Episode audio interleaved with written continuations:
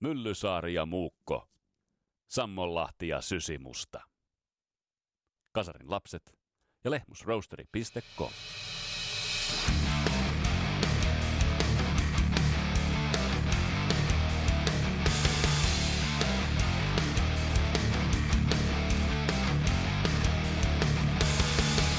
Läpi tuulen ja tuskun täältä tuodaan esille kaikkien aikojen musavuosi 1991 vienosti kasarelta katsottuna.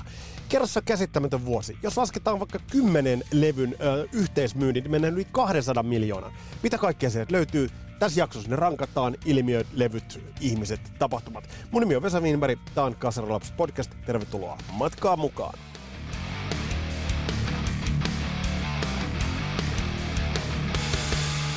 Ja tämä podcast pahdetaan tuttuun tapaan kasaan yhte- yhteistyössä Suomen päräyttävimmän pahtimon oli Lehmus Roasterin kanssa. Tällä hetkellä ainakin tätä tehtäessä talven viimat vievät äh, melko inhalla tavalla ajatuksia johonkin kylmään ja liha, tuovat sitä kylmää tuonne sielun sopukoihin, joten käyt tilaamassa kahvit, kaakaot ja teet 15 pinnaa alennusta, kun laitat sinne koodin Rock and Roll Never Dies. Ja totta kai meillä völtsyssä Skippers Amps ja Teemu Aalto Music Productions.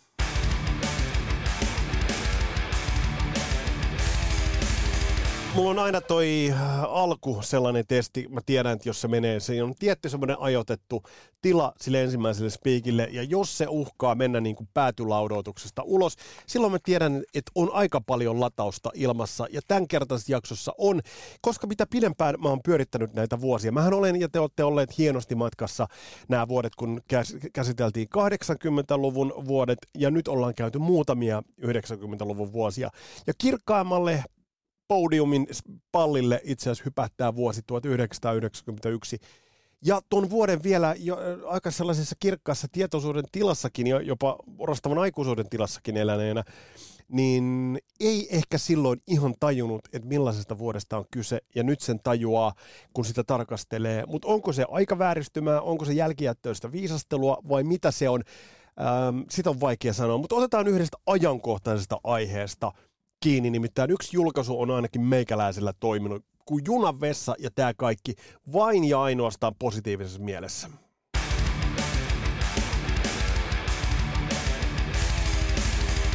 Nimittäin, onhan se nyt niin, onhan se niin. Uh, Judas Priest laittoi uuden maistiaisen tulevalta levyltä Crown of Horns – ää, lyrikkavideo tuli julki ja onhan tää nyt vaan käsittämättömän kovaa kamaa.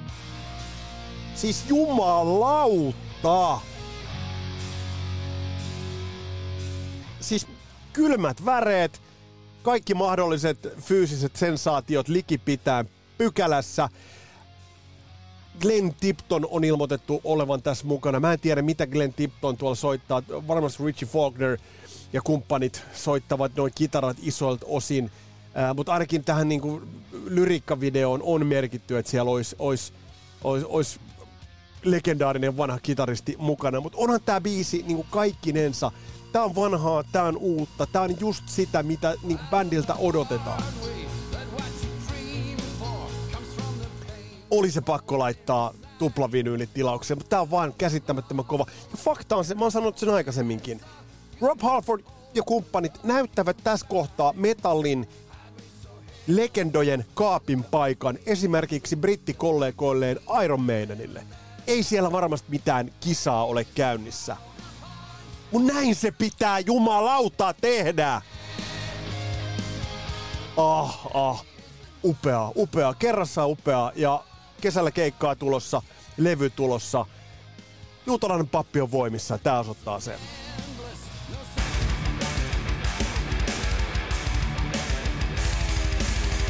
Ää, meinas lähtee lapasesta, mutta ei ihan lähtenyt. Ää, itse asiassa mä laitoin tuonne Facebookin puolelle, laitoin päivityksen. Meinasin enkä laittaa monenmoisia saatesanoja liittyen vuoteen 1991, mutta ajattelin, että heitetään se vuosi sinne. Teiltä on tullut yli 70 kommenttia ja kiitos noista jokaisesta kommentista. Mielellään lukisin niistä kaikki tässä, mutta otetaan semmoinen kursorinen selaus tähän, tähän väliin, että mitä tohon vuoteen itse asiassa, mitä kaikkea hienoa tohon vuoteen löytyy. Kulttuuritalo Helsinki Extreme Get the Funk Outin kiertueella soittivat lujaa upea keikka. Uh, mitä muuta täältä löytyy? Aklikin Joan debutti As Ugly As They Wanna Be, loistava, tuli hankittua. Sitten siellä mainitaan muutamia Seattle-bändejä, Metallican Black Albumi, albumi Ilkka Saine heittää Use Your Illusion liian ilmeiset. Joo, mutta katsotaan, katsotaan, ne tulee tuolla esille. Äh, Hakola Jaki laittaa Red Hot Chili Peppersia, Pearl Jamia, Sepulturaa, Giants of Rockia, kotimaista Stonen Emotion Playgroundia, joka oli jo vähän laskusuuntaista, Alice Cooperin Hey Stupid, äh, kuten tässä niin kuin nähdään, Jani Jalosalmi laittaa back, back, Bad Englishin Backlashin nostaa tonne äh, myös, äh, ja Ysärin varhaisnuoret, toi on muuten hyvin sanottu. Mitä kaikkea sieltä löytyy? Heaven's Gatein Living on Hysteria, Overkillin Horoscope, Chromin Rosein God of Eden ja Gammarein Sign No More. Sign No More näillä, Matti Turunen. Uh, hieno lukea näitä kommentteja. Ville Vire laittaa, että Metallica nyt ihan omissa suuruuksissaan, mutta paras levy oli Sepulturan Arise. Järjetön, ne riffit, energia, kaikki täydellistä, ei mitään alavireisiä kitaroita, vaan perus e ja kovaa soittoa. Toi muuten ihan totta, jossain vaiheessa noin droppivireet tuli vähän väsyttäväksikin kikaksi, ikään kuin ne toisivat automaattisesti sinne sen ää, rankkuuden. Mutta tavallaan sitten kun lanataan menemään, tai laitetaan menemään, ei lanata. Silloin kun mennään alavireessä, lanataan, mutta sitten kun mennään tuossa normivireessä, niin se on eri juttu. Tietää tietää. Marko Belzer, Besonen, uh, Metal Churchin, The Human Factorin, uh, Sari Timoniemi, Rushin, Roll the Bones, Mika Kähkönen, Neil Young loistaa tässäkin Weld Live, uh, Paula Laaksoari lauttaa Vuosi, jona synnyin ja Freddie Mercury kuoli. Ja mä en voi unohtaa sitä hetkeä, mä oon tämän sanonut aikaisemminkin, mutta kun olimme Karhulan lukion aamussa, menossa aamulla kouluun ja se tieto jostain syystä tavoitti meidät kaikki, niin se, se oli vain jollain tavalla, se oli vain jollain tavalla semmoinen hetki, että sitä ei niin kuin unohda ikinä, vähän kuin se, kun näitä lööpistä, että Russell on kuollut. Petri Julkun laittaa, olin eri mieltä Joensuun yliopiston yhteiskuntatieteen dekaanin kanssa, opinnot laahasi, haistattiin paskat ja siitä ensimmäinen kesken jätetty tutkinto. On U- Uudon Time Bombia uh, ja Täällä myös Henri Lehto, kaikki rakastaa Ysäriä podcastin mainio mainio isäntä, terveistä Henrille. Uh, tuolla vuosikymmenellä oli kaksi poikkeuksellista julkaisuvuotta 1994. Mm, mä en nyt lähde 94 tarkastelemaan, mä oletan, että jos te kuuntelette kaikki rakastaa Ysäriä, sieltä löytyy, sieltä löytyy. Mutta kiitos lukuisista, Aki Matikainen laittoi vielä hienon kuvan. Uh, kaikki nämä olivat julkaistu 44 päivän sisällä toisista, ja te tiedätte, mitkä siellä löytyy. Uh, Juha Beck nostaa vielä Taipoon negatiiven debyytin ja Mika Kivelä levyn takaa blogista European Prisoners in Paradise. Joten tästäkin kaikesta itse asiassa nähdään, että mitä, mitä tona vuonna itse asiassa julkaistiin ja mitä kaikkea toi vuosi söi.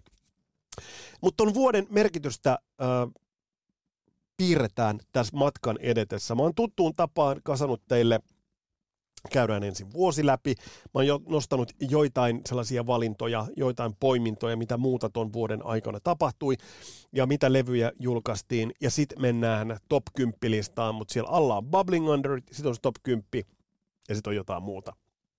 En spoilaa, mutta saatat ehkä aavistaa, että mitä sieltä löytyy. Mutta tässä olisi tämänkertainen tarjoulu. Miltä kuulostaa? Lähdetäänkö tällä menemään edetäänkö alkuruokien kautta ja mennään pääruokaan ja otetaan sitten jälkiruotkin tiskiin. Heillä lähdetään tuosta vuodesta eteenpäin, että mitä toi vuosi oikeastaan piti sisällään.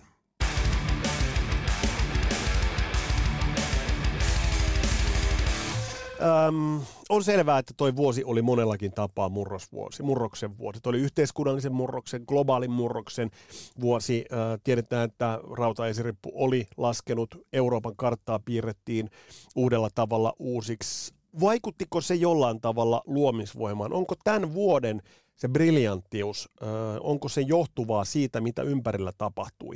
Vai oliko tämä kulttuurinen musiikillinen muutos omansa ja sitten se, mitä yhteiskunnallisesti ta- tapahtui, se oli omansa. Kulkivatko nämä eri raiteillaan vai vaikuttivatko nämä raiteet jossain määrin toisiinsa? On vaikea sanoa. Paljon tässä vuodessa on myös sitä, jos nyt katsotaan, lähdetään listaa läpi, niin paljon tuossa vuodessa että siellä on myös kasarilla henkeä vetäneitä. Siellä on ö, julkaisuitaan aika hyvin optimoineita, jotka tulivat sen pahimman karstanpolttovaiheen siellä kasarin loppukaasutuksissa, olivat siinä vaiheessa, luovassa vaiheessa, tekivät sitä levyä, ja kun tämä Ysäri alkoi, 90-luku koitti, julkaisivat levyn. Mutta mun on taas sanottava samaan syssyyn, ja ton ajan eläneenä. Toki odotettiin, että vuosikymmen vaihtuu. Mä itse asiassa siinä vaiheessa, kun vuosikymmen vaihtuu vuodesta 89-90, mä olin silloin Floridassa. Silloin kun vuosikymmen vaihtui, siirryttiin uudelle vuosituhannelle, mä en edes muista missä mä olin, päissään todennäköisesti. Mutta se, että miten tietoisia nämä ovat. Jälkeenpäin on helppo laittaa lokeroihin. Ja niinhän historioitsijat toimivat, niinhän historian kirjoitustoimijat jälkeenpäin on helppo laittaa näitä asioita sfääreihin. Mutta jos nyt ajattelee vaikkapa eurooppalaista historiaa, just luin tuossa mielenkiintoisen kirjan Kaarelle Suuresta, jossa, jossa niin määritettiin se, että nämä historialliset vuosi, vuosiluvut, joita mekin olemme koulussa opetelleet. Ai kun tämän olisi tiennyt aikoinaan. Sä voin vetää maton joka kerta historiaopettajan tai kokeiden alta. Että esimerkiksi vuodet äh, ovat jälkeenpäin määriteltyjä. Aika rajat ovat olleet heiluvia, häilyviä ja jälkeenpäin on ollut helppo laittaa, että tuo tapahtui tuolloin, tuolloin alkoi tuo jakso, mutta jokainen iso muutos on aina liukuva. Mutta 91 vuodessa oli jotain poikkeuksellista. Siinä oli jotain sellaista, että sä tunsit, että jotain tapahtuu. Ja kun se merkitys nyt on käynyt selväksi jo tuossa jakson otsikossa, niin on perusteltua sanoa, että vuosi 1991 on rockmusiikin osalta kaikkien aikojen vuosi. Ja tät, mä voin tät, tässä matkan varrella perustella, mutta äh, siihen on monta syytä. Siihen on jo ihan myynnilliset syyt. Ton, ton vuoden aikana julkaistiin, äh, toki kaikkina vuosina julkaistaan uusia levyjä, mutta ton vuoden aikana äh, vanhat vertyivät, tuli uusi aalto, tuli uutta luomisvoimaa ja tuli kahtalaista uutta luomisvoimaa, jopa kolmeen saraan jaettavaa uutta luomisvoimaa. Ja tuon aikana tehtiin kestäviä levyjä. Et nyt kun vuodesta 2024 katsottuna, katsotaan vuotta 1991, niin ton vuoden aikana tuli helvetin kestäviä levyjä. Ja silloin on niin kuin iso merkitys. Mutta mitä silloin tunnettiin? Tuolla on muutamia levyjä, minkä kohdalla mä mainitsen, vähän muistelen sitä, setä muistelee täällä, sitä, että miltä sillä hetkellä tuntui. En mä väitä, että kaikkien noina aikoina, että kun tuli tietty levy, niin että wow, nyt toi bändi teki klassisen levyn. Eihän me sitä silloin tiedetty. Toki jälkeenpäin voisi sanoa, että no et sä nyt Daju tajunnut, että kun toi bändi teki tos kohtaa ton levyn, niin se on klassinen levy. No eihän sitä siinä hetkessä tiedetty. Et esimerkiksi siinä vaiheessa, kun Metallica tuli uudelle vuosikymmenelle, niin mulle se Metallican klassisin levy siinä vaiheessa oli Master of Puppets esimerkiksi. Ja se oli se rima, mitä lähdettiin ylittämään, vaikka siinä oli Justice for All tullut, mutta se ei millään tavalla lämmennyt. Tai ajatellaan vaikka Brian Adamsia. Um, Into the Fire oli tullut, se oli pettymys. Reckless oli se levy, joka oli tehty 83, 84. Uh, et, ja, et, et siinä vaiheessa, kun tulee levy, niin mitä siitä tajutaan? No te, te saatte pointista kiinni, turhaan pyöritään. Lähdetään nyt vähän tähän vuoteen katsomaan, mitä, mitä tuon vuoden aikana oikeastaan tapahtui.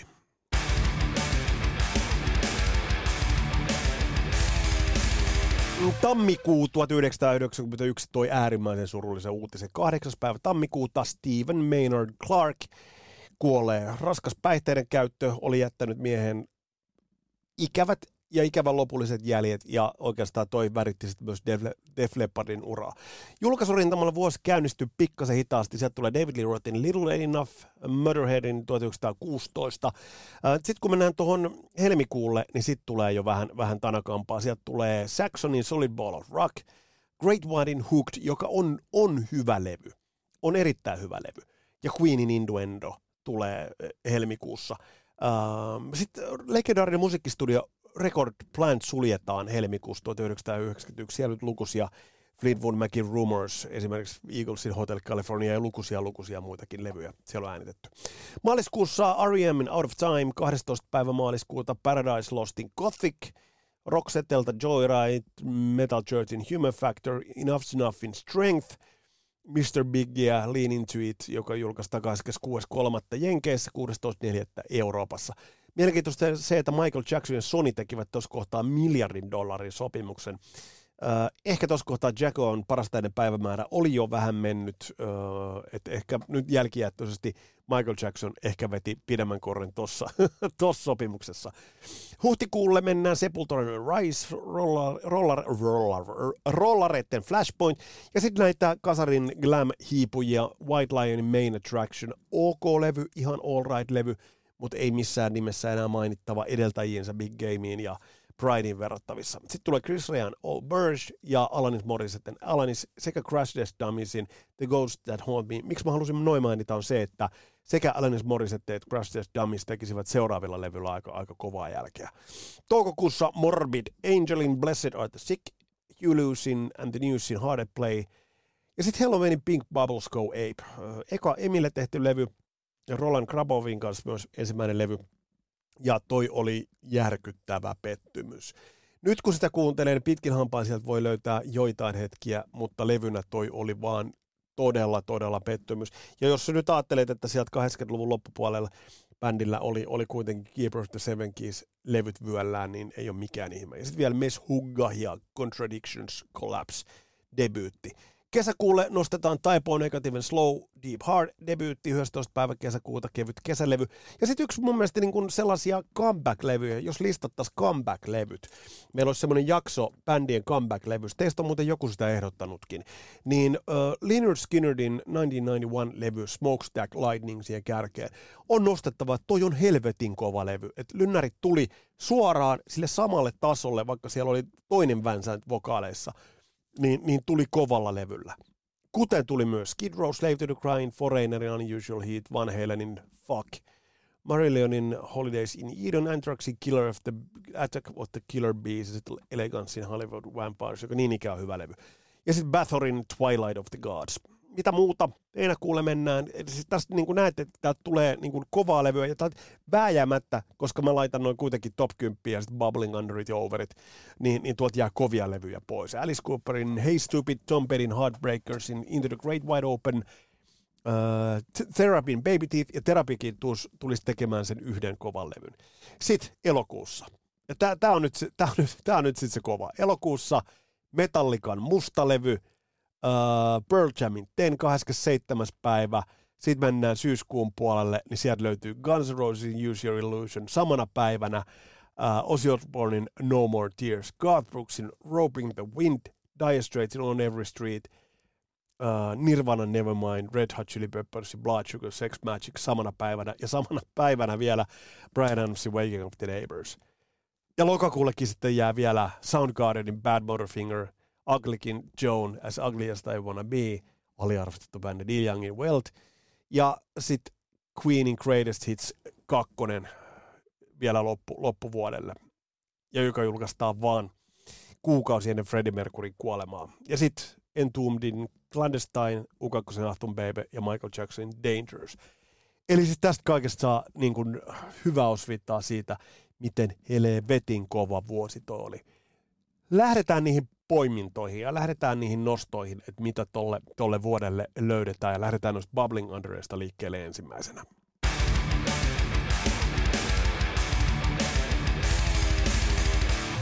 Bubbling Under, kun mennään, niin on pakko nostaa ja on itse asiassa kunnia nostaa esille itse asiassa yksi ehdottomista sellaisista niin mainittavista. Nimittäin Mr. Big äh, oli tullut tietoisuuteen jo debyytillään, mutta ei missään nimessä niin isolti tai niin äh, merkittävänä tai niin, äh, toki tiedettiin Paul Gilbert, toki tiedettiin Billy Sheehan, mutta mut toi bändi ei tehnyt sellaista vaikutelmaa, mutta sitten Lean Into It-levy on vaan kova. Ja jos nyt ajatellaan sitä, että tuolta levyltä löytyy esimerkiksi uh, To Be With You, joka meni sinkkulista Billboard-listan ykköseksi, niin toi levy täytyy nostaa äh, tuon vuoden Bubbling Under-listalle, mutta ei tällä levyllä vielä niin, kuin niin sanotusti päätyyn saakka mennä. Mutta kuuntelin tämän levyn salilla tuossa yksi päivä, ja onhan tämä edelleen helvetin kurantti levy. Et jos ei tämä niin kuin, toimi edelleen vuonna 2024, niin sit ei mikään. Et onhan tämä niin loistava levy kaikkinensa. Hyvät biisit, hyvät so, hyvää soitantaa ja helvetin hyvät soundit. Se, minkä tästä tekee vaikutelman, niin on erittäin, erittäin hyvät, hyvät soundit. Eli Lean Into It, Mr. Big. Ja oikeastaan tämä jäi bändin osalta vähän jäi niinku sellaiseksi huipuksi ja huipentumaksi. Mitä muuta nostetaan Bubbling Under-listalle? Mä tiedän, että nyt, nyt mullakin vähän itse asiassa niinku sielu itkee verta. R.E.M., Losing My Religion, muun muassa, Out of Time. 18 miljoonaa levyä. Ja kun mä mainitsin niistä uh, uuden musiikin, uh, musiikin uusista suuntauksista, jotka alkoivat ja pääsivät kunnolla vauhtiin vuonna 1991, niin tämä niin sanottu New Wave – alternative. Ehkä alternative on parempi termi tälle. R.E.M. Out of Time oli ehdottomasti siihen luokkaan sopivaa ja sitä luokkaa hyvin kuvaava. 18 miljoonaa myytyä levyä. Huh heijaa. Um, mitä muuta Bubbling Underi? Great Whitein Hooked-levy on, on semmoinen, joka on ehdottomasti mainittava noiden Bubbling Under-levyjen osalta. Toi levy tuli liian myöhään. One Speeden ja sitten White Shy-levyt uh, eivät riitt- sisältäneet riittävästi hyviä biisejä. Mutta jos tot Hooked-levyä katsoo, niin kantta myöten briljantti levy, loistavia biisejä. Congo Square, vähän eri, erikoinen videonosto tuolta levyltä, mutta mä nostasin tuon kyllä, jos Great Whitein levystä pitää mainita itselle tärkeimpiä ja rakkaimpia, niin se on ehdottomasti toi levy. Ja ton, ton nostaan on, toi on helppo nostaa esille. Ää, mitä muuta Bubbling Undereihin? No ehdottomasti sitten Brasilian suus, jo tuossa Ville Viredin mainitsema Sepultura. Eli Rise-levy on semmoinen, joka määrittää metallikan vähän, metallin uutta ää, tuoreempaa soundia. Et jos tuolta listalta myöhemmin löytyy vähän niin kuin vielä vanhahtavampaan nojaavaa, niin Sepultura toi jotain uutta, etnistä ja erikoista, erilaista musiikilliseen ilmaisuun. Ja siinä mielessä tämä Rise on ehdottomasti yksi niitä levyjä, joka on tämän, jos ajatellaan, että mitä Pantera toi näinä vuosina, seuraavina vuosina, parina vuonna, niin se on sitä samaa uutta energiaa, mitä Sepultura toi. No, tämä on niin kuin kohtalaisen tiimakkaa riffittelyä. kyllä, kyllä, kyllä. Mitä muuta nostetaan? Tosiaan Leonard Skinnerdin 91 äh, ehdottomasti Bubbling Under-levyihin. Loistava, loistava, rento, hyvän fiiliksen, äh, klassistani Leonard Skinnerdia omaava, omaava levy siis levy, joka on vaan itse asiassa all over the place, äh, on, on hyvää fiilistä ja sitä etelävaltioiden äh, eteläval- mä tiedän, että etelävaltiosta on vähän niin kuin vaikeaa puhua näinä aikoina, mutta Southern musiikista kuitenkin puhutaan etelävaltiossa vahvasta musiikkiperinteestä, niin toi on nostettava. Ja Waking Up the Neighbors myös nostetaan tänne Brian Adamsin äh, levy, joka ilmestyy tuona kovana päivänä 24.9. Matt Langen tuotantoa ihan parhaasta päästä. Kuten todettiin edellisessä jaksossa, on loistava varastus Def Leppardin nokan edestä ottaa Matt Lang. Tästä levystä ei olisi tullut nimittäin näin hyvää mm, ilman Matt Langea. Ja sit on nostettava kaveri, jota ei suoratoistosta juuri löydy. Äh, kun mä sanoin, että oli, oli kolmea erilaista uutta musiikillista aaltoa, jotka lähtivät äh, myös tavoittamaan ostavia yleisöitä. Yksi oli tämä Alternative, jonne menee muun muassa R.E.M. ja sinne menee muutakin, mitä tuolta kohta löytyy.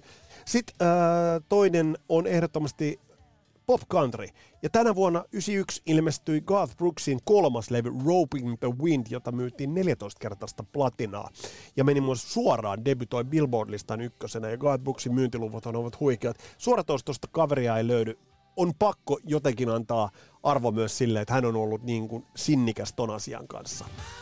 Eli tässä oli näitä uh, bubbling undereita. Mr. Big Lean Into It, R.E.M. Out of Time, Great Whitein Hooked, Sepulturan Arise, Leonard Skinnerdin 91, God Brooksin Roping the Wind ja Brian Adamsin Waking Up the Neighbors. Varmasti unohdan jotain tältä listalta, mutta niinhän näiltä listoilta aina unohdetaan jotain ja se on vähän niin kuin osa tätä peliä. Mutta nyt lähdetään itse asiassa tuohon uh, Bubbling Under käsitelty. Lähdetään menemään top 10 listalle, että mitä sinne on nostettu.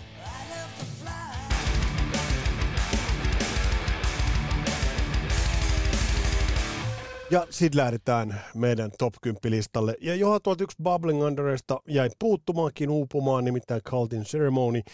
Tuskanen, tuskanen seuraaja loistavalle Sonic Templelle. Oikeastaan bändi oli vähän niin kuin Bound to Fail – mutta tuossa tilanteessa kaikki eivät suinkaan ole. Tässä tulee nyt, on pakko korostaa Def Leppardia, on, on pakko korostaa sitä, että minkä duunin bändi teki sit Adrenalizein kanssa kuitenkin, vaikka se oli heikompi kuin edeltäjänsä. Mutta hei, mennään itse asiaan ja otetaan nyt tähän kohtaan sitten levy, joka itse asiassa nousee meidän top 10 listalle sijalle 10. Mä mietin, että mistä syystä se jo nousee, nouseeko tunnesyistä vai mistä, mutta ei, kyllä se nousee siitä syystä, siitä syystä, että David Lee tammikuussa 91 ilmestynyt A Little Ain't Enough-levy on hyvä, erittäin hyvä rocklevy, mutta ei ihan riittävän hyvä. Tästä levystä voidaan sanoa, että tämä ehkä oli sitten kuitenkin Timantti Daven Diamond Davin paras työntö. Ja tähän se sitten riitti. Loistavan albumin. Eihän sinällään voi enempää vaatia, mutta mitä sieltä olisi tulossa, niin se on sitten ihan toinen juttu. Kitaristina tässä oli Jason Becker, siitä tiedettiin odottaa kovaa jälkeä, mutta me ei tuossa vaiheessa silloin tiedetty ihan koko totu, totuutta Lou Gehrig's Disease tai ALS. Pirullisella äpärällä on monta nimeä tuo tauti. Pikkuhiljaa otti Jason Beckeristä voimia ja tarinat kertoo Little Enough-levyn äänityksistä, että muun muassa viimeisissä vaiheissa Jasonille piti nostaa kitara syliin, eli tämä oli niin itse asiassa työn takana, että hän pystyi soittamaan ton, ton levyn kitarointi, mitä tuolla levyllähän on, on aivan loistava, Showtimeit ynnä muut, ja tää, niin tää, tässäkin on yritystä ja karismaa. Öm, tulee mieleen, että mitä toi Jason Beckerin kanssa tehty yhteistyö olisi voinut olla. Mä väitän, että se ei kummoistakaan tosta eteenpäin olisi ollut, koska olihan kuitenkin vastikään David Lee Roth tehnyt parikin levyä Steve Vain kanssa. Ja se loppui. Loistavat biisit, Äh, Voisi ehkä ajatella, että David Lee Roth tässä kohtaa viimeisessä primissa. Kaljuuntuminen alkaa vähän jo sieltä paistaa. Se, mikä tässä paistaa all over the place, on karisma. Nämä biisit sit ei ihan kuitenkaan riittäneet. Hiljainen, hiljainen alamäki, mutta siitä huolimatta on pakko sanoa, että tämä levy soundaa todella hyvältä. Ja sitten on sanottava se, että vertailu Emo Van Halenin tai Van Hageriin on tosi julma. Äh, sillä vaikka siellä oli, siellä oli Jason Beckeria ja aikaisemmin Steve Whitea, niin jotenkin tulee kuitenkin se, että ää, Dave Lee Roth oli yksin. Okei, siellä oli Pete Angelus ja se posse, mutta kuitenkin oli yksin. Ja Van Halen oli bändi. No, mutta tästä huolimatta Kasarilasten vuoden 91 listauksessa siellä 10 David Lee Rothin mainio mainio levy A Little Enough.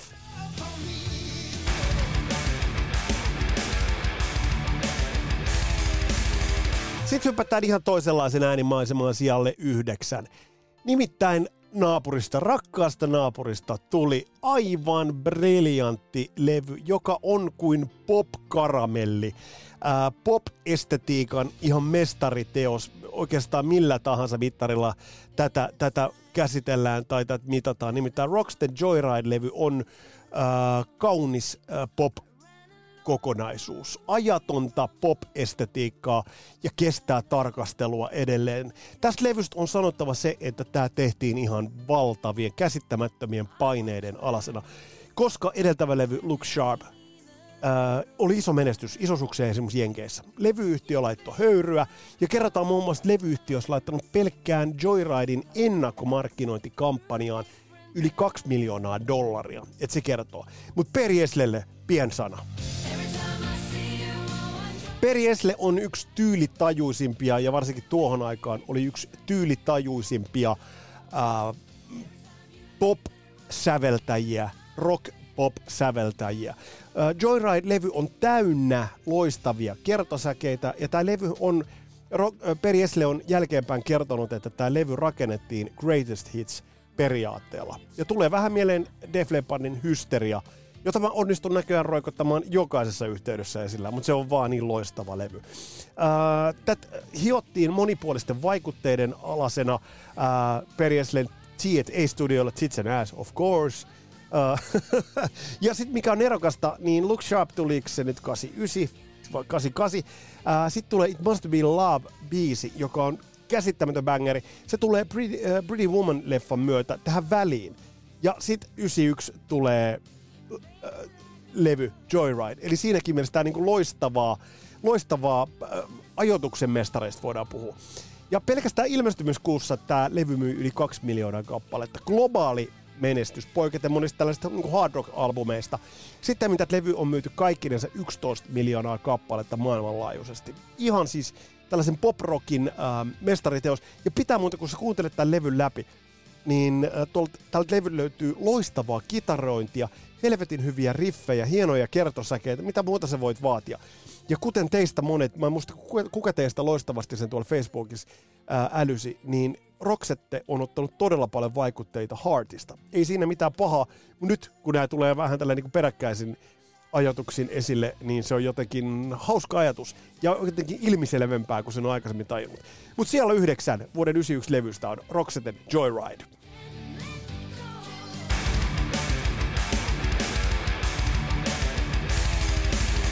Sitten mennään levyyn, jota odotettiin kuin kuuta nousevaa. Ehkä Kasari Ysärin voidaan sanoa odotetuimpia levyjä. Jopa odotetumpi kuin Bad oli Thrillerin jälkeen, niin odotetumpi levy, tai oikeastaan kaksi levyä olivat Guns N' Rosesin Use Your Illusion 1 ja 2. Kaksi tuplalevyä. Edelleen ihan käsittämätön äh, veto tohon kohtaan. Kaksi tuplalevyä. Äh, tämä on myynyt, tämä myi tuoreeltaan kuin leipä. Tämä on myynyt yli 15 miljoonaa kappaletta äh, per levy.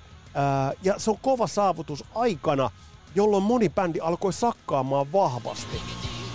No voidaan ajatella, että millainen tämä levy olisi ollut yksittäisenä levynä, uh, mutta se spekulointi on sinällään turhaan, koska Use Your Illusion 1 ja 2 idea ja viehätys on nimenomaan siinä, että se on kaksi levyä.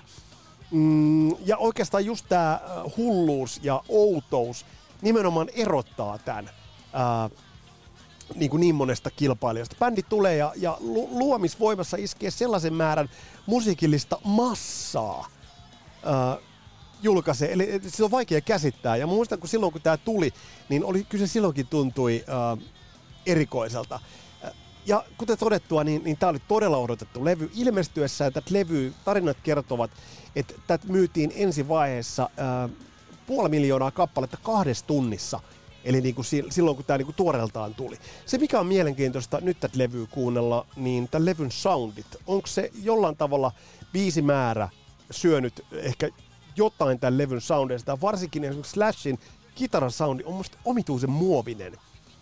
Ja tämä levy jää myös joltain osin vähän etäiseksi kokonaisuudeksi. Mutta kun puhutaan 90-luvun isoista ilmiöistä, niin eihän nyt voida puhua isoista ilmiöistä ilman, että me puhutaan Guns N' Rosesin ää, Use Your, Use Your Illusion levy kaksikosta. Sen takia siellä kahdeksan. Mä laitan nämä nyt samalle sijoitukselle. Live with it, koska nämä oli kuitenkin semmoinen, mitä odotettiin. Ja kiistahan oli se, että kumpa oli parempi ykkönen vai kakkonen. Uh, Mutta tällä levy se iso juttu, jos tästä jotain ottaa matkaa, on se, tässä on massaa, tässä on monipuolisuutta. Ja hienosti tässä oli muuten, tulee nämä 14 Yearsit ja, ja muut, muut, mikä sen biisin nimi nyt oli, uh, Dustin Bonesit ja muut sieltä tulee, niin, niin uh, tähän ui vähän monipuolisia vaikutteita, mutta kyllä mulle edelleen Guns N' Roses on yhtä kuin Appetite for Destruction ja Lies. Nämä makuasioita, äh, mä en saanut, toi ehkä lattein lausunto, mitä voi mistään sanoa. Nämä on makuasioita. Nyt ottaa munassa nämä on makuasioita. Sen takia näistä, näistä väännetään. Siellä kahdeksan User Illusionit.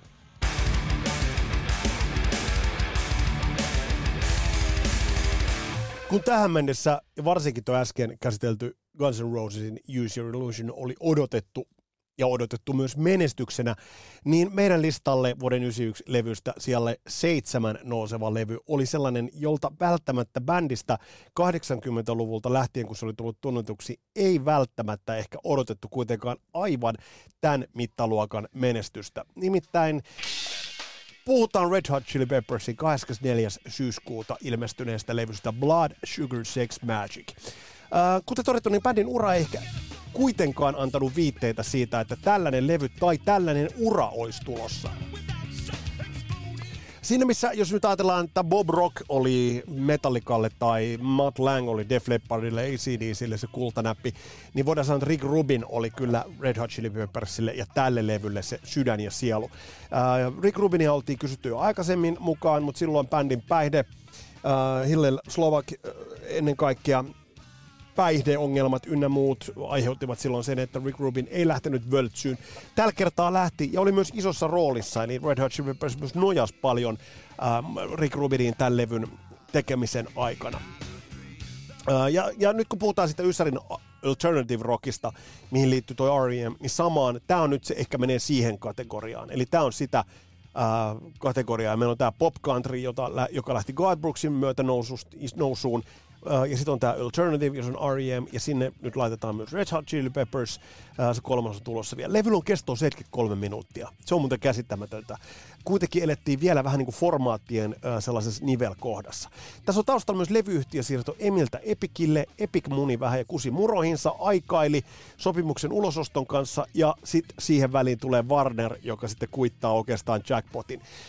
Ja tämä ei ole itse asiassa Red Hot, Red Hot Chili Peppersin menestyneen levy kaupallisesti Californication on, mutta tämä on ehkä kuitenkin se taiteellinen merkkipaalu. Tässä on mielenkiintoista, mikä musiikillisesti niin nämä John Frusciante kuivariffit.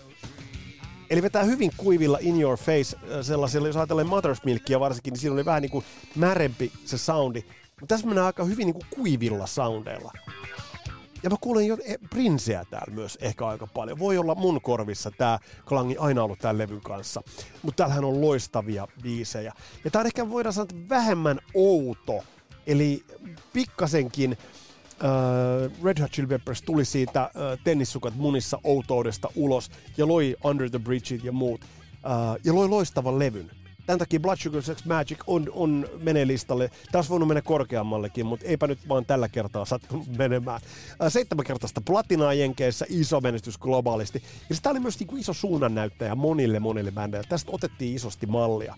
Ja sitten taas toisaalta Rick Rubinin tämä toi uudella kantilla esille ja iso, iso työnäytehän on myös hänellä. Eli siellä seitsemän. Red Hot Chili Peppers, Blood Sugar, Sex Magic. Eteenpäin.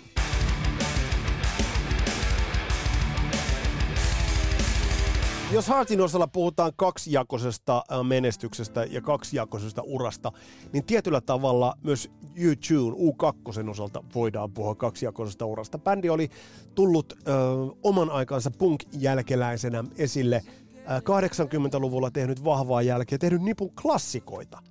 Ja sitten tulee Joshua Tree, tulee 80-luvun loppuun.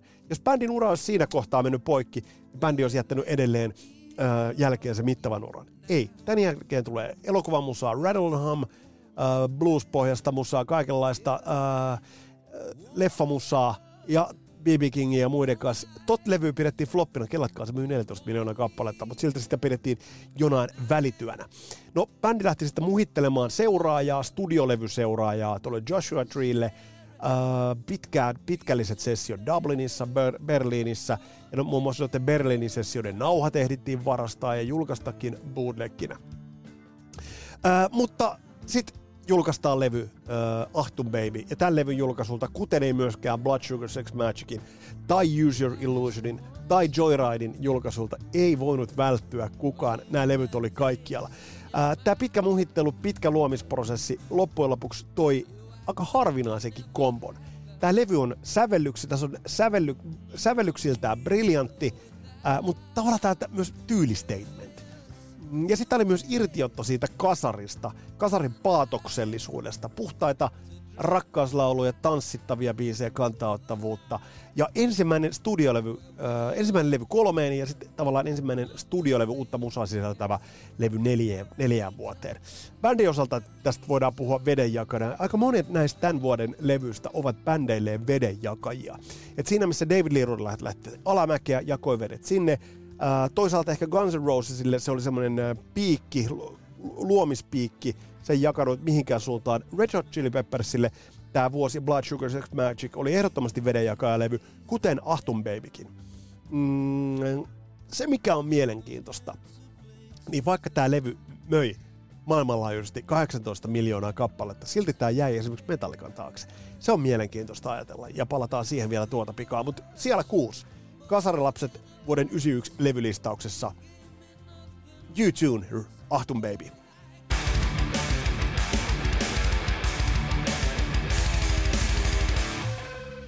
Kuka, kuka, kuka se sieltä tulee?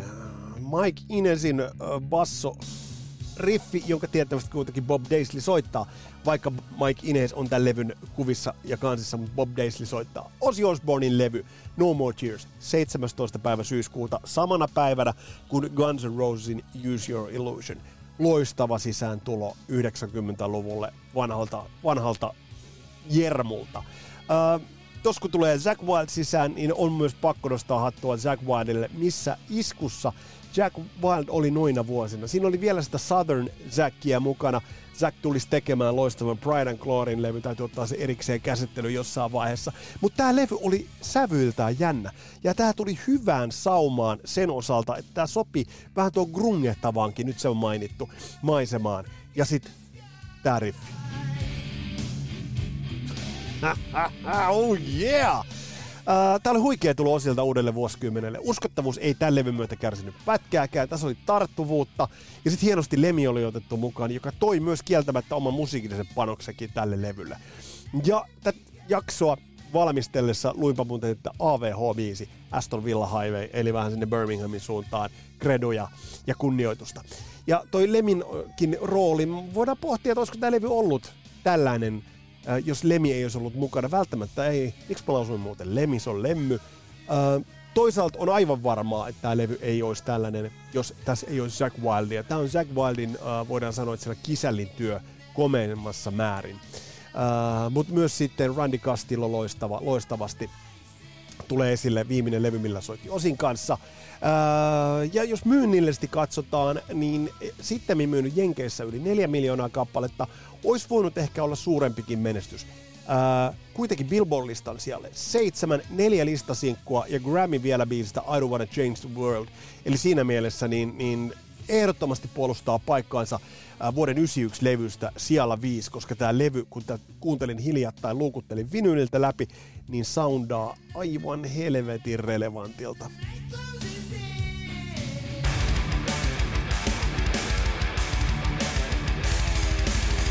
Sitten mennään sijalle neljä ja äh, kerrataan sitten tämän jälkeen, äh, ennen kuin podiumille mennään, niin mitä tuolta löytyy.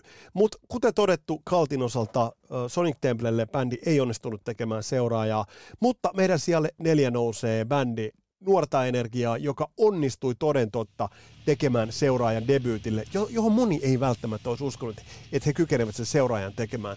Mutta Skid Row, 11. päivä kesäkuuta, Slave to the Grind, toden totta oli timantti veto tehdä sille debyytille se jatkaja. Kerron kohta miksi.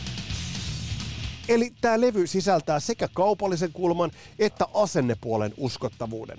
Ähm, Billboardlistan ykköseksi tupla platinaa vuoteen 98 mennessä, eli kaiken kaikkiaan tämä oli erittäin onnistunut veto.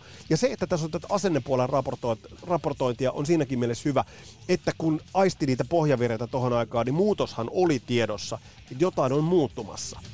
Tällä levyllä on loistavat biisit ja asenne, joka tulee suoraan niin kuin kaiuttimista in your face.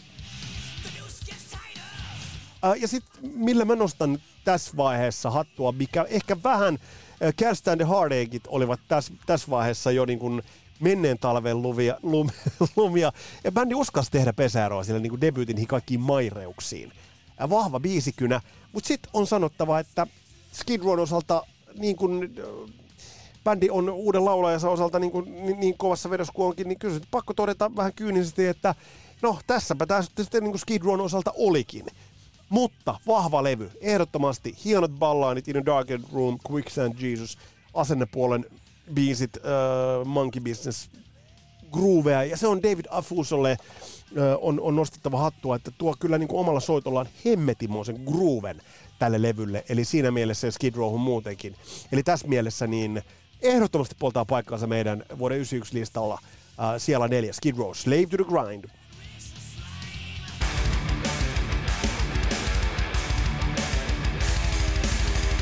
Elikkästen, elikkästen.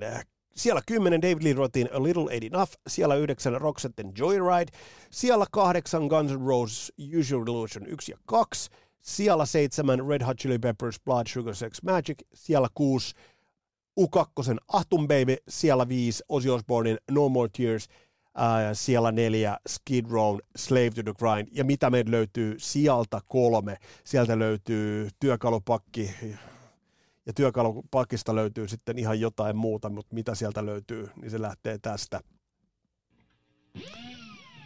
Lähtiä se, mä mikä helvetti. Come on, Eddie. Eli For Unlawful Carnal Knowledge kolmas albumi Sammy Hagarin kanssa, kolmas Billboard-listan ykköslevy. Tavallaan tämä yhdistää jopa kaksi edellistä levyä, eli 5150 ja OU812. Tämä sopii ajan soundiin itse asiassa yllättävän hyvin, kun tätä kuuntelee. Ted Templemanin tanakka tanakka tuotanto ja perkele hyvät biisit.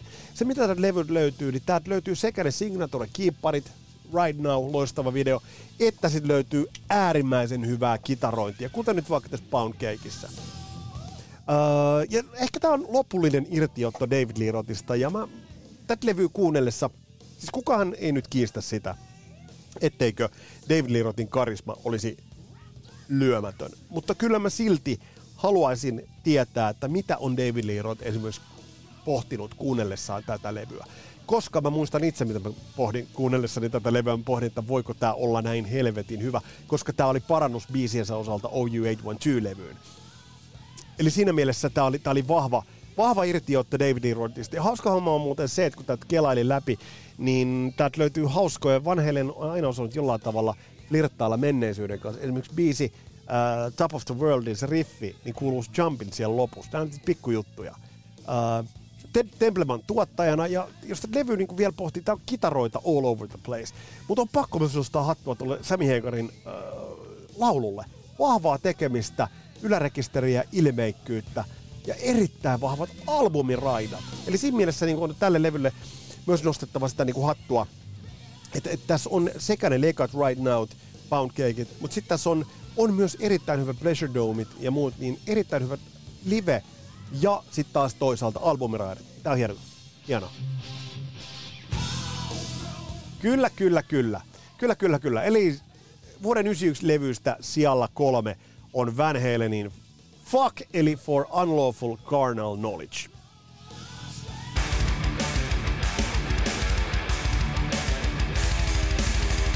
No nyt siellä varmaan sitten pikkupäissään käy kova arvuuttelu, että mitä on paljon hyviä levyjä, mutta mitkä menevät kaksi. Meillä on kaksi jäljellä. Sijalle kaksi on nostettava levy, joka on yksi kaikkien aikojen raskaan rockin levyistä. Metallican 12. päivä elokuuta ilmestynyt musta kantinen paholainen Metallica nimeä kantava levy, jolta ei niin ikään voinut kukaan välttyä. Tämä levy on itse asiassa rohkeutta kaikkinensa. Tämä on ympäröity ja paketoitu tämä levy rohkeudella. bändi malttoi ottaa aikansa, bändi malttoi benchmarkata hyvät tuottajat ja valita heistä tuottajista parhaan itselleen siinä tilanteessa Bob Rockin. Bändi ei myöskään säästellyt itseään. ja se, minkä bändi teki tässä kohtaa myös äärimmäisen taitavasti, tästä levystä löytyy muuten oma jakso, otti irtioton kasarista. Vaikka jos nyt ajatellaan Enter Sandman-biisiä, niin onhan tämä niinku tavallaan Metallica Looks That Kill. Jos mietit tota enemmän, niin sehän on just niin. Mutta kyllä tämä lähtee. Kyllä, kyllä, kyllä.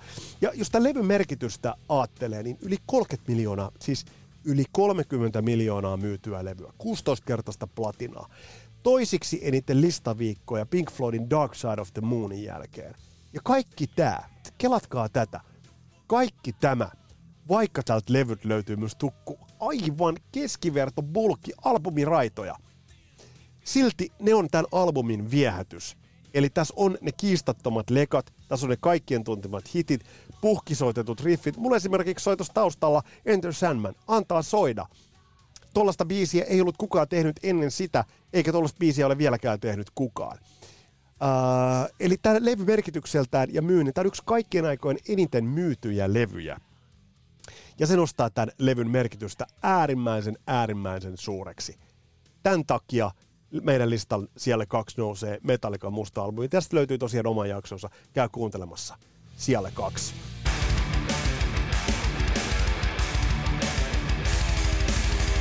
Uh, me ollaan käsitelty tässä Kasarilapset podcastissa, ollaan käsitelty erästä tiettyä bändiä huolellisesti. Uh, me voitaisiin käsitellä sitä vieläkin tarkemmin ja mitä siitä bändistä itse asiassa kaikkea löytyy.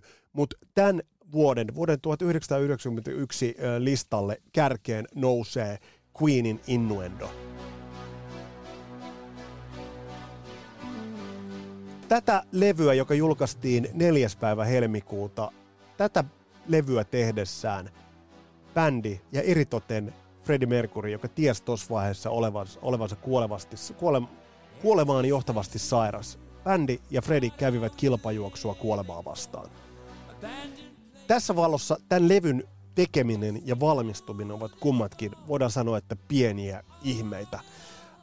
Tämä oli lista ykkönen lukuisissa maissa, mutta tässä on kuva. Mä oon aikaisemminkin sanonut, että Queen ei ollut tämmöinen, meillä on nämä jenkkimenestyjät. Meillä on nämä, jotka Billboard-listalla kairaa. Mm, Sitten meillä on globaalit bändit. Roxetten kohdalla mä viittasin jo siihen, että mitä on globaali menestys. Mutta jos puhutaan Queenista, niin Queen oli kuitenkin kategoriaa vielä suurempi. Ää, ja siinä vaiheessa, kun Innuendo-levy tuli, niin me tiedettiin, että jotain lopullista oli käsissä. Tätä levyä ää, on äänitetty maaliskuussa 89 aloitettiin äänitykset ja levy saatiin valmiiksi marraskuussa 90. Tämä levy piti alun perin julkaista jo vuoden 90 puolella, mutta Freddie Mercury oli sen verran sairas, että, että julkaisuun liittyy aina kuitenkin tiettyä pressiä ynnä muuta ja sitä ei haluttu julkaista. Tämä oli listaukkyinen lukuisissa maissa, mutta kuvaavaa on se, että Jenkeissä tämä ylsi lainausmerkissä vain kultalevyyn. Ää, toki eka sitten The Worksin, mutta mut se kuvaa sitä, että tämä ei Jenkeissä ollut niin iso, mutta oli globaalisti suurin.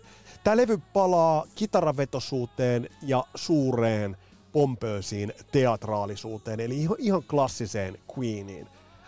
Um, Headlong, joka alun perin piti olla um, Brian May sololevyllä, mutta ottikin sitten, kuulin, kun Freddy laulaa sitä hienoille, oli hyvän tuulinen rockeri, joka tälle levylle tuotiin. I'm Going Slightly Mad, äh, klassista Queenin teatraalisuutta, le- leikittelevyyttä, arvaamattomuutta, innuendo, joka tavoittelee sellaisia Bohemian Rhapsody-sävyjä ja alla soiva Show Must Go On. Freddie Mercury kuoli yhdeksän kuukautta tämän levyn ilmestymisen jälkeen. Tämän levyn sessiot olivat valtavan luovat ja traagisetkin. Voi vaan kuvitella, että millaisia tunteita bändi on käynyt läpi, kun tätä levyä on, on tehty. Sen takia, että bändi kykenee käymään ja vielä voittamaan kilpajuoksun hetkellisesti kuolemaa vastaan. Tämä levy nousee vuoden 1991 merkityksellisempien levyjen kärkeen sijalle yksi. Äh, nurinkuristahan tavallaan, pohtikaapa näin, äh, kukaanhan ei varmaan pidä tätä Queenin parhaana levynä, mutta tuon hetken aikaan saatuna – se on ylivertainen muistomerkki sillä luomisvoimalle, mitä Queen kaikkinensa edusti. Tämä on kaunis levy, tämä on haikea levy, tämä on kaikkea. Ja on muuten todettava myös se, että samana vuonna Queenilta ilmestyi myös Greatest Hits 2. Ilmestyi 28. päivä lokakuuta, vain kuukausi ennen Freddin kuolemaa. Tota levyä on myyty yli 25 miljoonaa kappaletta. Et jos ajatellaan toi Greatest Hits 2, joka varmaan meiltä kaikilta löytyy, ja Innuendo, niin syystäkin Queenin Innuendo nousee vuoden 91 levyjen sijalle yksi.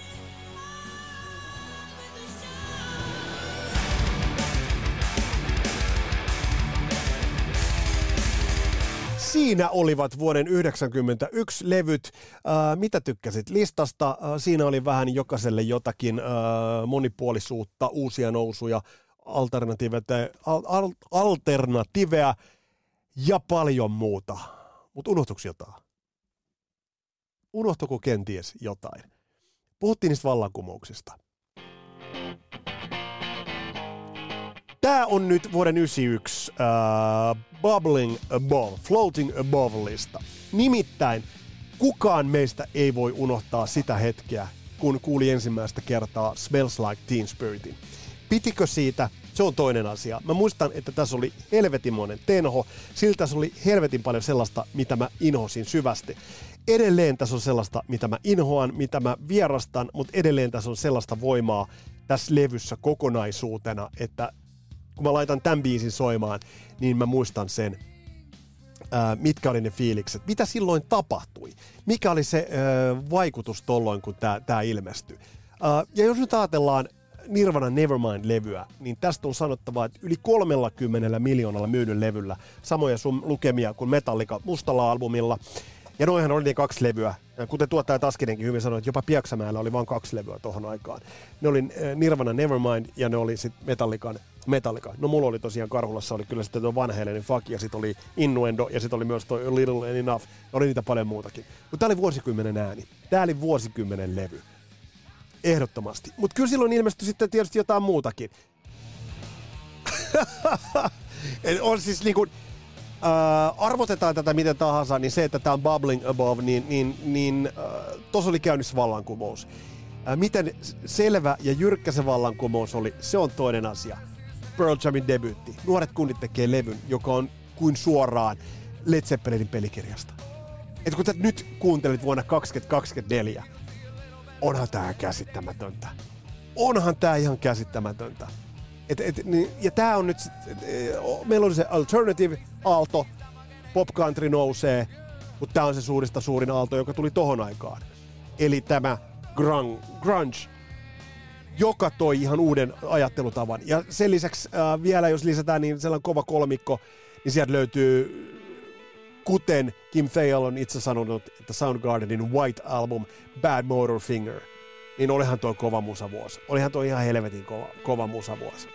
Kaikkinensa. Eli äh, Bubbling Above kolmikkoon nostetaan Nirvana Nevermind, Pearl Jamin Ten ja Soundgardenin Bad Motor Finger.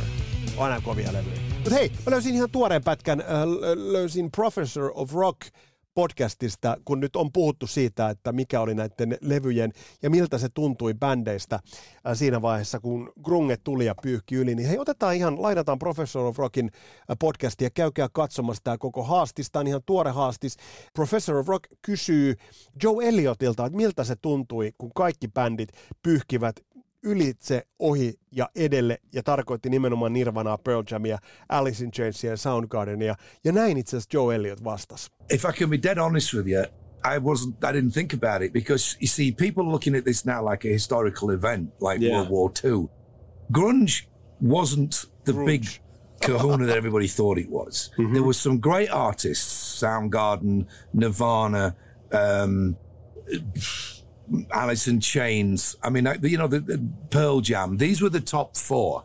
There's yeah. only one of them's really survived, and the rest of them have either gone away or there's one of them's reformed and come back, and they're doing, you know, really low level yeah. multi act tours. The way that people used to laugh at people like Rat and Warrant doing. So um, there's nothing. To, that was nothing to laugh at, and neither is say um, Alice in Chains going out with the Cult and, and Stone Temple Pilots or whoever they're out with, you know. Um, Eli tässä oli mielenkiintoinen lausahdus uh, Rokin valtiomieltä Joe Elliotilta. Ja laittaa näitä asioita vähän uh, järjestyksiin, miltä ne ovat näyttäneet kenenkin näkökulmasta. Ja kuten Joe tuossa totesi hyvin, niin kysehän ei ollut mistään selkeästä, että niin ikään kuin toinen maailmasta olisi alkanut, vaan se oli aalto, joka hiipi päälle, ja näiden bändien uriekin voi katsoa monelta kantilta. Ja kuten Joe katsoi omaltaan, on totta, että noista Pearl Jam on jatkanut, Alice in Chains on pienemmissä piireissä, muita on perustettu uudestaan, tai ne ovat lakanneet olemasta. Eli tässä äh, kuitenkin näkökulma tähän. Mutta todettakoon, että Bubbling Above listalta aivan syystäkin löytyvät Nirvana, Pearl Jam ja Soundgarden, mutta vuoden 1991 albumi on Queenin Innuendo. Tässä oli tämänkertainen Kasaralapset katsaus vuoteen 91. Mitä olet mieltä, mitä olet mieltä näistä nostoista? Kiitos nyt kaikista kommenteista, mitä olette laittaneet. Ää, ja kaikkea kuuntelemassa Herri Lehdon Kaikki rakastaa Ysäriä podcastia. Sieltä löytyy Ysäriin enemmänkin katsantaa. Mitä meillä on seuraavissa jaksoissa tulossa ää, yhtä sun toista? Tiedän jo kaikenlaista, mutta en sitä kaikkea tässä paljasta, koska en tiedä mille viikolle ne on menevät, mutta on tulossa Pekka Haraa ja on tulossa Lauri Porraa ja sitä sun tätä. Tässä oli tämänkertainen Kasarilapset podcastin jakso. Mun nimi on Vesa Wienberg. Palataan astialle. Moro!